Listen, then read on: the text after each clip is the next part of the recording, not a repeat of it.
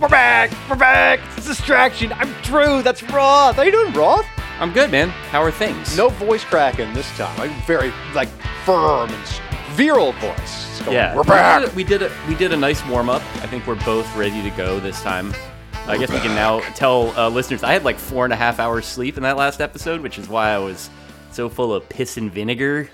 and uh, this time I got a great night's sleep. Uh, and uh, yeah, and your voice sounds like that of an adult man. So we're we're off to a great start. This is a, uh, a vacation episode, a throwaway episode. So we're going No, like, we don't. There's no throwaway episodes. No plays off. We're going right to remembering guys and doing the fun bag. Before we do that, raw. you know, there's something that I wanted you to do, like I think one or two podcasts ago, and I forgot to do it. And I know you've done it publicly, but uh, in the past, but in honor of Ray Liotta's uh, passing, you do a magnificent Ray Liotta impression. Could you please just regale me with that one more time for me, not even for the audience. Fuck the audience. Just do it for me. It's hard. Uh, this is I haven't uh, you know I haven't had time to get in the right headspace or uh, think about it. Let me see if I c- actually. So the bit that I did um, in the Liotta voice for work was I read the um, the about section of uh, the Italian sandwich truck that we used to love at the old office space. they have a uh, like a, like an hour story bit. Uh, Desos, we love Desos. Um, all right, so let me uh, try this here in a Liotta voice. This is um, them describing what led them to start a truck where they sell Italian sandwiches out of it. Okay. Growing up, Italian sandwiches were a staple in our neighborhoods, and where to find the best Italian sandwich was a topic of conversation. It meant that being the go to sandwich spot was like being crowned the king of New York. That's about as much as I can do. I the love next it. sentence isn't that great. Uh, you know what I like? I just like any impression that I'm not expecting. Like, Yeah. like everybody does Pacino, Wah! and they do like Yeah. Christopher Walken. You know, ah, it's all these are just sounds. But yeah, yes. yeah, yeah. They're all they're all just sounds. But like when you when you hit me with a Ray Liotta, or you hit me with like a really good Jeff Goldblum, I I, I enjoy that quite. a Yeah, I think. I mean, I'm kind of doing an accidental bad Jeff Goldblum every episode we do, but there is like, yeah, there's something to having like, um, like I used to have like a Steve Buscemi that I would try sometimes. Was it good? There's not, no, not really. I mean, it's just kind of like all accents. You know, like if you do them badly enough, like you sound Scottish. You know, like I think I was able to mostly stay off of that continuum with Buscemi, but. See, it's the- like it's a there's not as much reason to do it. The key with Goldblum is uh, you have to make strange pauses, um, almost as if you're thinking about well what the next word's going to be. Like Yeah, to do and you need, but it's like you need to be calm in the way that Goldblum is because he's he pauses in weird ways and he seems like he's thinking, and yet I think is like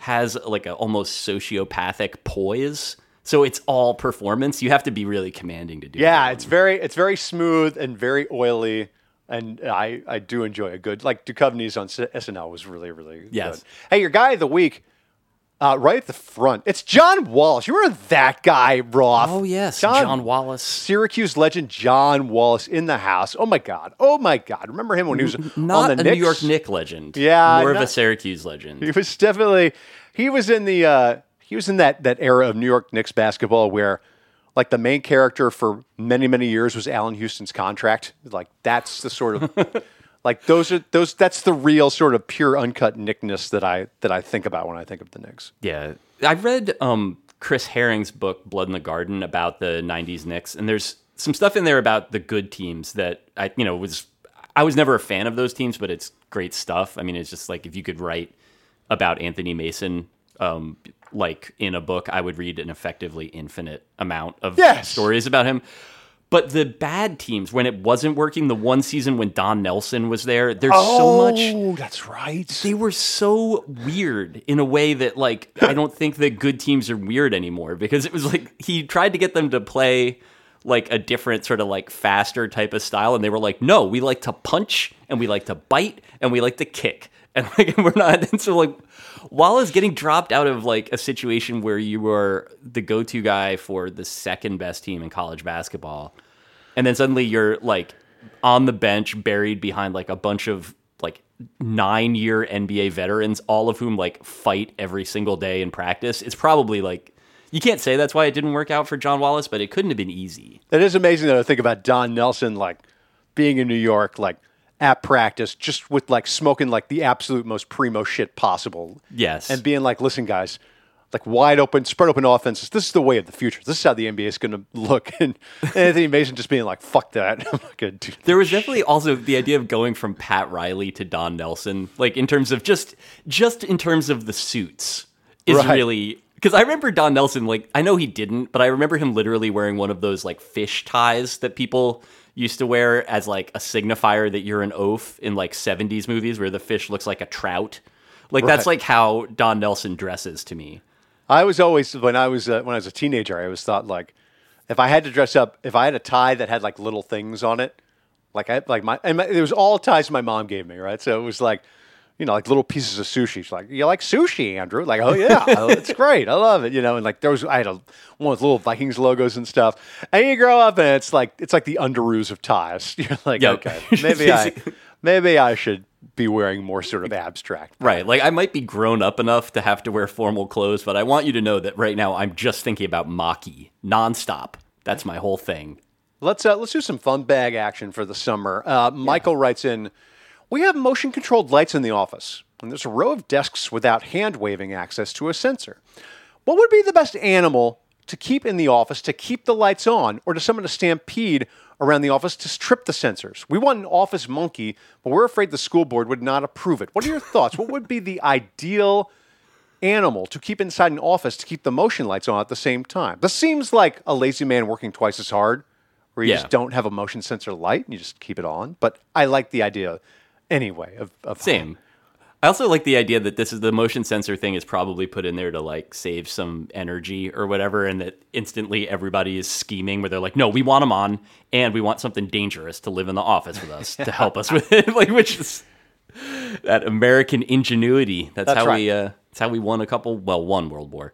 The uh, what would you do in terms of like an, like an office monkey in that case would just be constantly clamoring around and flinging stuff and so that would that would keep it triggered Well, also, wouldn't it die? Like someone has to take care of the office monkey. Like you I mean just- you just there's always if it's in a teacher's lounge for instance or I mean that's what I keep thinking of here because you got the it sure sounds like a teacher's lounge. but- yeah so in that case there's always like some donut holes there and you know bad coffee I, I'm assuming that I mean, it wouldn't be the healthiest monkey in the world, but I think it would probably be able to get by on that. Just the stuff that's left around. What about your turtles, Roth? Those are some pretty hyperactive creatures. Turtles. Do that much. I mean, I wish that. Uh, well, so one of them passed. Uh, Oh my God, I'm so back. sorry. No, it's okay. It's sad. Uh, so the one that's left is obviously you would not be surprised to learn like a much more high energy creature. But even there, it's like most of the day it sits on a rock with its legs sticking out in weird ways, looking upset.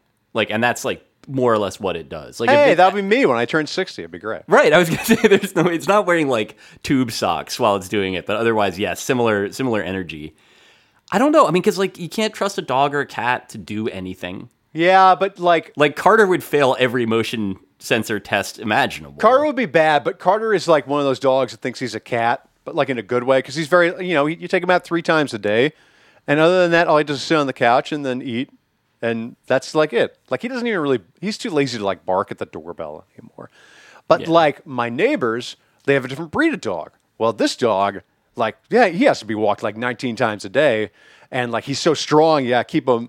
Like his leash is like the tensile strength of like a fucking suspension bridge cable because he's that's the sort of breed he is, right? tough. So Yeah. you get like you get a, a hunting dog or you get a, a, a that kind of breed.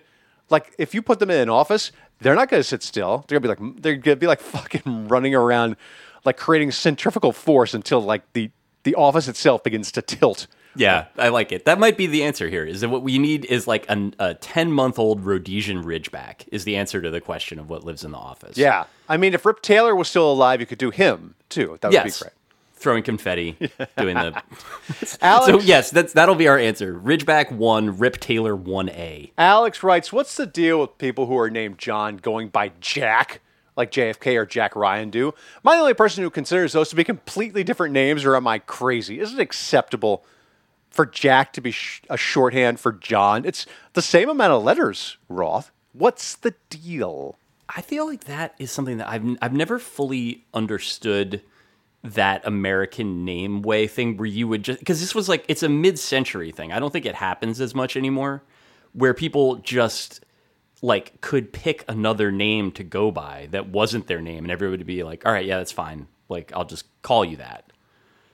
And so like the idea that you could I remember there was a guy that was a county executive in the county where I grew up who he had it on his signs. His name was William Schuber and he would go Ooh, by it's tough. Pat. And so it would just his signs would be like William quote Pat unquote Schuber, and it wasn't like it wasn't like William Patrick Schuber. He was just like, "No, I, I think I prefer Pat." and you had i guess like everybody had to go along with it i mean he kept getting elected but it was just really bizarre to me that that, that like jack and john to me is like you know it's just sort of uh, it's like if i asked you to start calling me davy like it's a little weird but you can see how i got there Yeah, but if like your if your nickname was like Duck instead, you're like, yeah, Right. most most Davids go by Duck. Like that would be weird. But you know what it is? I I know I've been thinking about it, and I realized that um, the reason that that there are nickname derivations like that, I think, is because it comes from a time when many many children, particularly boys, were named after the father, and so you would need a nickname for differentiation between distinction? between Yeah. father and son. Because if, you- if it's just John, if you have a household that has you know two Johns in it, and they're all you know answering to John, it's gonna be a fucking mess. So you just like you're just like uh, goes by his middle name or by Jack. All right, fine, Jack. We'll just do that. So almost like necessity, just so they can, just because they were too lazy to actually come up with Yeah, with a different this is- name. Like they they couldn't forsake their vanity and not name their child after themselves. like we're going to do the confusing thing and then we're going to do another confusing thing to remedy the initial confusing decision that we made There was so I i was going to ask is this a wasp thing then it is right Uh, yeah, I think so. It reminds me of uh, there's a scene in Working Girl, which is a movie from the '80s, and that's it's really old to bring that up, but it like it's a great movie. It's a classic. And there's a and there's a scene where Harrison Ford goes in with Melanie Griffith into a like a, a corporate party, and they have to pretend like they know the people that are there because they're faking it. And so like Harrison Ford is getting intel on this guy's daughter, and her name's Elizabeth. He's like, okay, well, what what's her nickname? Is it is it Liz? Is it Beth? Is it Lizzie? And the person goes Bitsy, and he's like Bitsy. Fuck. All right. like he would never thought of that, and like, but it makes you remember that the taxonomy of nicknames, particularly like master nicknames like Elizabeth, like those have a lot of fucking variations on. them. They have like a fucking family tree of nicknames under going underneath them. Bitsy is, I mean, again, one of those things where there may we may have seen our last Bitsy. Like I've, I know that like Jon Bois has been tracking the like who is going to be the last Gary to play like Major League Baseball. That like we are losing some of these names at this point. But I think that like Bitsy is a very uh like I don't know that era. Like it, that's a that's a good '80s joke about a rich person. But I don't know what that person would be named now. They'd be named like Kylie, but it would be spelled with like there'd be like multiple Y's involved, but not at the end of the word. Yeah, like but- it's all different. Like in wasp circles, those names do come back. Like you wouldn't have thought like there would be any new Millies, and yet Billy, Millie Bobby Brown is like one of the like hottest young actresses in in the industry right now. And I I don't mean hot like appearance wise. I mean I know, everybody knows. That- so- very- just so people doesn't know, I'm a fucking pervert for Millie Bob, Bobby Brown or some shit like that. Trying to make sure that that is clear. Well, as long as long as you keep underlining it, I think people will probably be willing to take your word for it. Yes, this is true. Uh, all right, so let's take a quick break and we'll come back with more fun Dad, We'll be right back.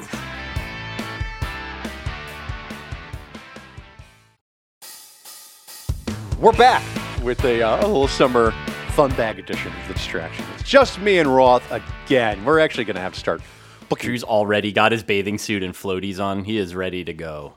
I think I mentioned this earlier, but I, I, I have a Tommy Bahama uh, bathing suit now. I'm a Tommy Bahama guy. Like we have the Tommy Bahama beach chair. They're very good Wow. beach chairs. So like next up is the shirts. Like I saw them at Nordstrom Rack when I was in San Francisco, and I was like, I was like, not bad. Yeah, that you have look. to know there's no coming back from that though. No, no, okay, I'll be wearing that and like the bowling shirts that like Larry David wore on Curb. Like that's you gonna like be- will fall through a wormhole and wind up in like a Margaritaville in Indianapolis, Indiana. Just be like, I don't know how this happened. You know what? I'm just going to let it happen. Whatever happens, Yeah. happens. It's fine. Uh, Steve writes in If a friend offered you a million dollars, could you keep a pair of ski boots on, never taking them off ever for one calendar year, but you never tell anyone why you have them on. Can you do that? Just a million dollars for one year. Yeah, just a million dollars. Like I know it's like just a million. Like shit, that don't. I, I think I've been spoiled because there's all these like it's like a Twitter thing where they're like, if I gave you like five hundred thousand dollars, could you eat all this? And it's like a Five Guys burger and some fries with it. And you're just kind of like, yeah, I could I could do that for twelve dollars. Like in this case, this actually sounds unpleasant. And while a million dollars would uh, change my life, it would not.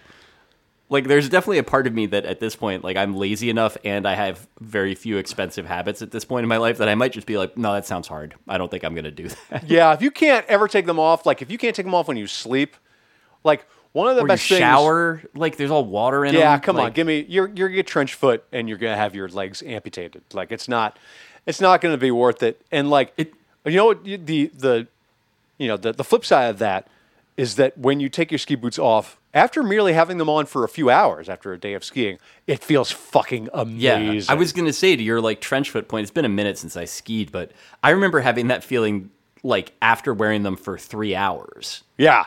Yeah. Like it's just a, I, it's crazy. So you feel liberated. You do ski, Yes, Like, have they disrupted that technology at all, or are they still just like hard plastic nightmares that you have to like clomp around in? I think the very, very high end ones are, are quite comfortable, but that's not what I get because I, I rent. I don't even own ski boots. Yeah, right. Because I don't ski frequently enough to to buy them. So, you know, I end up with rental ones, and you know they're not they're not comfortable, but you deal with them. Like so long as they're tight, and I'm not gonna like die. Like I that's that's all I need out of a ski boot. Yeah, but like I never liked that- them, Yeah. but I could definitely tell that it was like this is the reason I am not breaking my ankles. That's I wasn't right. like a good enough skier, so I was like, all right, you know, whatever, I'll take that deal. Yeah, you, there's no choice. You have to walk around like Frankenstein while you're in the chalet and all that stuff. But like, it's worth it to keep them on your on your you know to keep you safe while you're skiing. But like, also you know you're gonna be able to take them off like at some Yeah. point. Uh, if I had to go a whole year, knowing I had to wait a year to take them off, like that the, the gratification would be that delayed, I would not be able to survive. I really Yep. would. So I think the, we both answered this question in the negative. Then Yep. I may never ski again, and I don't. I think it's just because I don't have kids or whatever. But I can't imagine like that. There's any circumstances under which I would like the wife and I would be like, "You want to hit the slopes this weekend?" Like, no, we're not going to do that. Should you and I go skiing? I we go we like? probably should go. can we go like Jackson Hole, like a like a guy's vacation? Hell yeah. That would be, I mean, it would also be good because I, I finally, I've not gotten to see Night Drew in a really long while. The idea of like ski lodge, like extremely high Drew, just like sort of having thoughts, that would be the best part of it for me. That's that right. and removing the ski boots. That's right. It would be like it would be like living inside this podcast. And who who wouldn't enjoy that? right. I ask. you. Imagine an episode that doesn't end for two days. Uh, Kaylee writes in, my husband and I were were recently at Disney World. We were eating at a restaurant when we saw a Dad pull down his to- toddler's pants, place a clear bla- place a clear bag over his kid's junk, and the kid proceeds to pee in the bag. I don't No. have kids, so I try not to judge, but this was weird and disturbing to me. Like, holy shit, who the fuck thinks this is okay levels of weird? What? Am I wrong? I Roth, you don't No. have kids. I have kids. I have never done that in a restaurant. I, that I've never seen it. I've never, I, you know, obviously I have like a fairly dedicated uncle that is absolutely out of bounds behavior. Yeah. Like, it's also one of those things, and you do see this every now and then where it's like, I don't even know where you got that idea. Like, that's just not like the sort of thing where, you know, there's like some people do stuff and you're like, well, we don't do it like that in our family. This isn't the kind of thing where you like, it's not that there's not a norm against it. It's that like it is just not done. It's also So the- it's unnecessary. It's Yeah. Put, put, we have the kid wear a fucking diaper. Like it's not really not. It- that, that kid's clearly not potty trained. Like either either the kid is potty trained and can use a toilet, or like you got you gotta keep you gotta, you gotta wear training pants. It's fine. the Like, idea no that actually sounds way harder too. The idea of just being like you're carrying bags like you- like you have a corgi or something that you're walking, but it's a child. Like, come on, man. I uh, I'm quite certain that I have either seen um, parents in a restaurant change their kid's diaper at the table or that I have Hmm. done that myself because there wasn't like a bathroom available and a changing table. Like Is that just like a fog of war parent thing? Yeah, because I like- feel like with diapers, everybody gets a little bit of a dispensation because they're like, look, nobody likes this. Like this is going to be unpleasant for everyone involved. You just got to do it. like with diapers, like like once the diaper has to be changed, particularly if it's a turd, like the pressure's on. Like you Hmm. have to get it off because The clock is ticking. the clock is ticking because first of all, it's obviously gross for the kid to be sitting in their own filth, but like they're screaming their head off, like, and they're going to keep screaming their head off until the diaper's change. So that automatically triggers your fight or flight. Like, like I have to fucking do this, and there comes a point where you're like, like you know, it's not like the twenty. It's not like in your twenties you're like. Oh, we're gonna we're gonna fuck in the bushes, and I don't care if anybody sees us. By the time you have kids, you're like, I gotta change this diaper, and I don't care if anybody sees us. Like that's where that's where the shift goes. That's where your loss Yeah. of inhibition happens. Yep. Which is, I, I think there's something probably healthy about like that loss of vanity just from a like, you know, like just as in terms of personal development. It is tough that it is literally like wrung out of you because it's like you have to, um, like be in a mall with a pantsless toddler wiping its ass. You know, but it is like that is definitely a way to get vanity out of a person. Well, the other thing is you haven't let go of your vanity yet when you are a new parent. And so I just remember, like, I would do all these, um, I would do all this emergency shit with my kids. Like, one time we had a little baby Bjorn toilet in the back seat of the car. And I had to take my one of my sons at the playground. I had to take him to take a shit in our trunk in like the little toilet. And so, like, you do it because you have to do it, but you are always, always cognizant that someone can see you doing it. And Yeah. it's, and that's it's it is a tough hump to overcome. Yeah, I'd imagine. Although it's like at that point, you know, whatever, you'd had kids by that point. So you knew you were like in the dad headspace, like you had entered the the mentality. But yes, that does seem like even there, like I guess like the abstraction of it of just being like, well, this is a thing that dads do, and it's you know, like at some point you're still like standing over the trunk of your car watching like a 20 pound person take a shit and encouraging them. Yeah. And that's like maybe not how you had it drawn up. Yeah, yeah, yeah. It's like I think everyone is like like, oh, I have to change the diaper, like, ooh, poop is gross. Like that part no no new parent gives a fuck about any of that. It's really just the oh god, I am being judged part of everything. Yeah, having to like just make all kinds of like broken field plays with uh invol- involving and like one unreasonable party that won't stop screaming and two like gross body stuff. Uh, Ryan writes in, what's worse? The five worst Adam Sandler movies or the five worst Eddie Murphy movies? That's a tough one, isn't It it? is a tough one. Uh Very So- hard.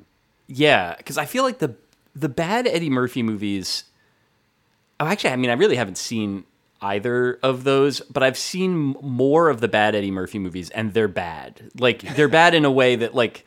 Like I've seen, you know, maybe twenty minutes of Pluto Nash, and Ooh, like that's- it's that's a all lot. that you dreamed.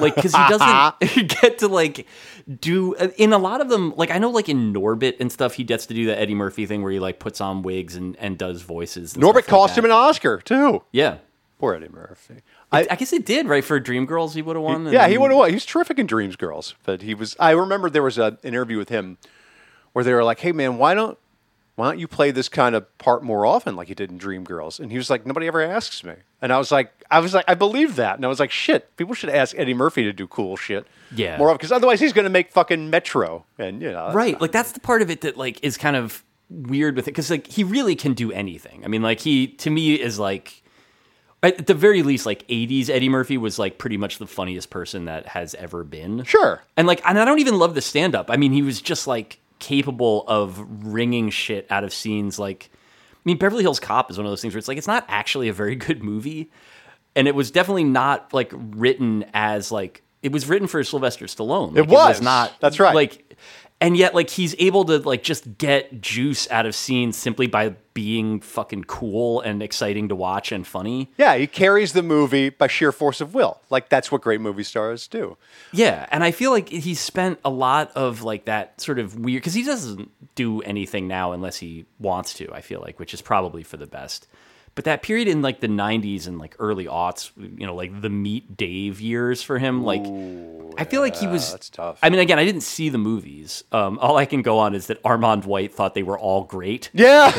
a- but that like there's it, it feels like he was like trying to see how heavy a weight he could lift all by himself, and that's like, I don't know that he was trying the hardest. I do think that like when Sandler is not trying, he is really not trying. Yeah, and they're all kind of the same. So Yeah. there's like this at least with the five worst Eddie Murphy movies, I could like I they they might all be bad in sort of different ways, and I might, you know, find sort of amusing things about like, wow, he must have really fucking hated this scene or something like that. Adam Sandler movies, it's just he fucked around on vacation Yep. and made the laziest movie he could. And it was it was a piece of shit just like the last one. So Yeah, and it's like all his fucking frat buddies are there, like sitting on a couch, being like, "No way, dude!" And then like, it's like, fucking Nick Swardson's got like fake teeth in. Like, no thanks. Uh, I, it- go ahead. I was just gonna say that it's made it harder for me to accept the fact that he's like the Sandler Sans is like real and happening right now. Like, and he is good when he tries. It's just like there's a part of me where I'm still like, not even that I was burned by those. I was like, oh right, the from when you made like Fart Vacation with Right. like Brooklyn Decker. Like now I have to go like watch your movies because you're trying again. Yeah, I mean, because when he tries, man, he you or you remember, oh right, he's a fucking fantastic performer. Yeah. That's why he's. Did you watch the the basketball one that's on Netflix? No, I haven't watched it. I I uh, because like because he's a because he's a scout for the Sixers. I was like, I don't want to watch. That. That's Yeah. that was that was that was the the final straw for me. And so, So if he had been like, if it was all like you just flip the entire thing, but it's not Juancho Hernangomez, it's Anthony Edwards in the lead, and he's scouting for the Wolves, he would have been there like opening night streaming the shit. uh, you know what, I probably still wouldn't have watched it. I'm a busy man. Speaking of which, Andrew writes in. We'll make this our last question. Uh, how much do shitty Hollywood movies determine how we react to serious events? For example, at the beginning of the pandemic, I semi seriously pictured the first 20 minutes of I Am Le- Legend as a potential outcome for this virus, whereas what I probably should have been thinking was about washing my hands and not picking my nose and then eating it. uh, I think this is a very real thing Yeah, that I- happens. So I think the answer to the question is a lot, Yeah. right? Yeah, I I- yeah, because it's just like I think also I think the Trump administration proved this where you know for him everything was a TV show. You've written that Yep. before, but you know that's not just him. You know, it's really not. It's a lot of people where it's just here's the thing that's happening inside my phone or inside my box, and you know, wow, that's that's pretty fucking crazy, man. That shit is wild, and Yeah. like that's kind of it. Like you know, like the real stuff. It never, uh, it never hits you until it hits you.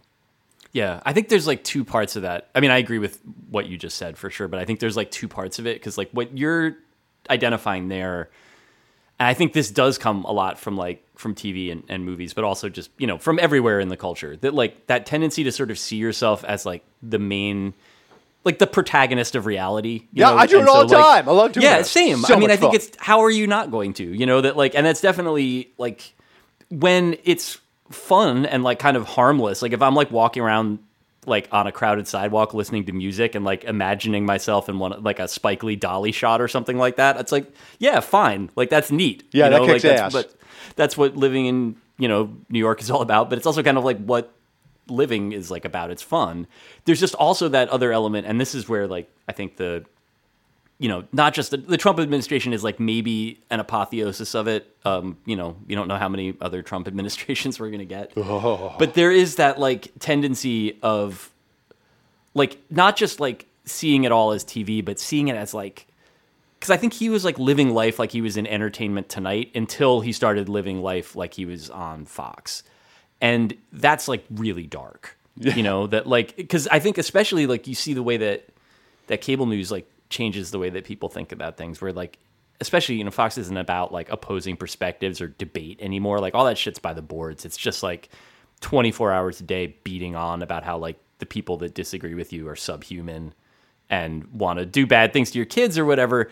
And that like really messes with people's brains, I think. It, well, it, it does that too, but also I think the people who work in television, kind of at any at any network, they're only the only thing they really give a shit about is like making good television. Yeah. And like whatever human collateral damage happens in the process of that, they don't give a, a fuck at all. Yeah. Like And I think it's there was did you read any of those long time stories about like Tucker Carlson's show?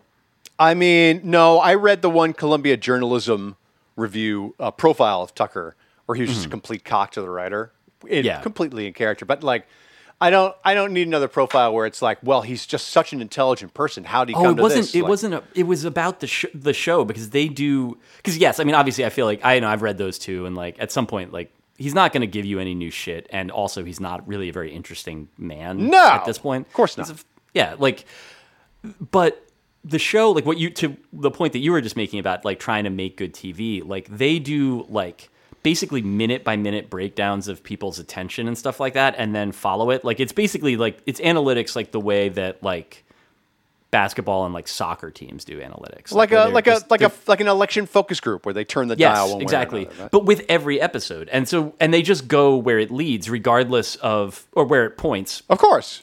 regardless of what that means. And so if they like notice, they're like, oh, you know, like the the target demo really loves our great replacement stuff.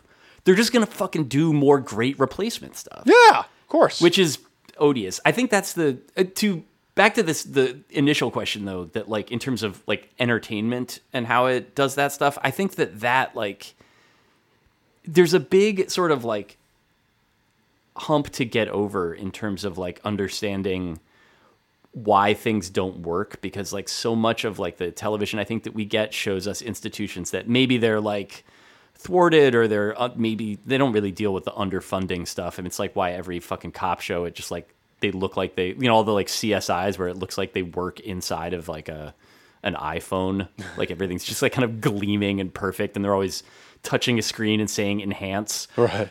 but there is like that you get shown people doing their best and mostly doing a good job and that's like part of the fun of it you know is that like you solve the puzzle at the end of the episode.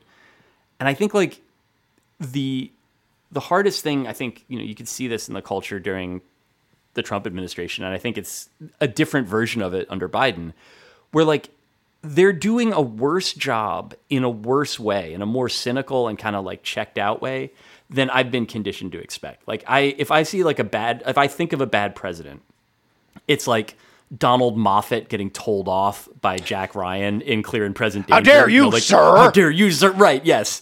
Like and that's not like even what we get. Like it's like it's just some fucking 77 year old man watching television all day long and like eating Three Musketeers bars. That's one of the reasons why I was actually I was going to blog it, but I um, I just I tucked it into to a fun bag at one point, but I really don't like it um, when people use the word dystopia or dystopian online because I think what happens is if you take reality and you essentially put it in a context where it sounds more fictional, like oh I'm living in a sci-fi movie, that allows yourself to divorce um, yeah. your sort your your connection with what's actually going on and you you almost you take the real and you make it surreal and like it sounds like good copy you know when you're on social media or whatever but it ends up you know it ends up really with you not engaging properly with what's at hand because it's much more fun to be like oh i'm in a movie. And i Yeah. do this too. So like you know it's it's it's not good. You're trained to sort of think of all these grandiose things you know and, and being in the middle of it and you know like you said protagonist of reality. But that you know that also is a way of pacifying you to prevent you from from acting in moments when you know really like everybody should be marching all the time and and and the right people should be storming the capitol instead of the fuckers but like, right. that's just yeah not- no that's definitely there's something to that i think that like and it's hard to it's dispiriting. I mean i have this issue it's why i don't write as often as i should about any topic but i mean especially about this is that like when things are as stupid and sort of cynical as they are which they you know is pretty stupid and pretty cynical like it's hard to have much to sort of say about it. Like because you know you want to like sort of unpack things and and sort of find you know a higher truth or more interesting angle or whatever it is that you sort of set out to write and like it just like it's veep it's veep every fucking day and that is like really you know th- that's the one thing there is to say and so you have to either keep finding new ways to um, say it or like you get really into fantasy sports Hey, you know what? Let's not end on that one because Yes. let's end. Let's end on an appropriately stupid question from Juha, who writes in: Is it okay to wear seasonal novelty underwear after the season in question is over? my wife gave me grief about wearing Christmas-themed boxers in January, but in my opinion, they're still perfectly usable underwear. And unlike holiday sweaters, no one except her and maybe some guys in the gym changing rooms will see them. who's right here? I've I've worn Christmas themed boxers all year round because, Yeah, like you I- said, no one's gonna. No you one's got to gonna live your life, man. Uh, to me, like, there's definitely something about. This is what I want our listeners to be like. I wish every question was like this. that it was just somebody, because it's really easy to imagine this guy just kind of getting up and like going to the dresser and being like, "That candy canes, you could eat those any time of year." Like, just like putting on some some goofy boxers or socks like that. Uh, I would say that the in terms of its if it's underwear, like go with God, do what you feel is best. That's that's your business. I would say that wearing like Santa Claus socks in a way where they might be seen in like July, that's one that you'd probably at the very least be prepared to explain. Yeah, if they're gonna be visible, that's that's tough. Yeah. that's tough for you. All right, that's it. Brandon Nixon, Chantel Holder are our producers. We did it. Nora Ritchie is our executive producer. Our theme song is by Kirk Hamilton. You can listen to ad-free episodes of The Distraction only on Stitcher Premium. And thanks to us, you can get a free month of Stitcher Premium right now. Just go to stitcherpremium.com and use the promo code DISTRACT. Don't forget to rate, review, and subscribe wherever it is that you listen. And go subscribe to Defector.com too while you're at it. Also, Roth and I, we're not here next week, so you get this episode, but we're going to have a gap week, and then we will be back with a guest after that, uh, right around, uh, if not on 4th of July, after the 4th of July. Yeah, so it'll be a shockingly tan Drew. yeah, that's right. Sometimes, sometimes like like if I wear 50 sunscreen in a place that's 95 for like a week, I'll come back with like the faintest hit of copper in my skin. It's really Can't wait. beautiful feeling. All right, have a great week, everybody. We'll see you. Bye. Bye.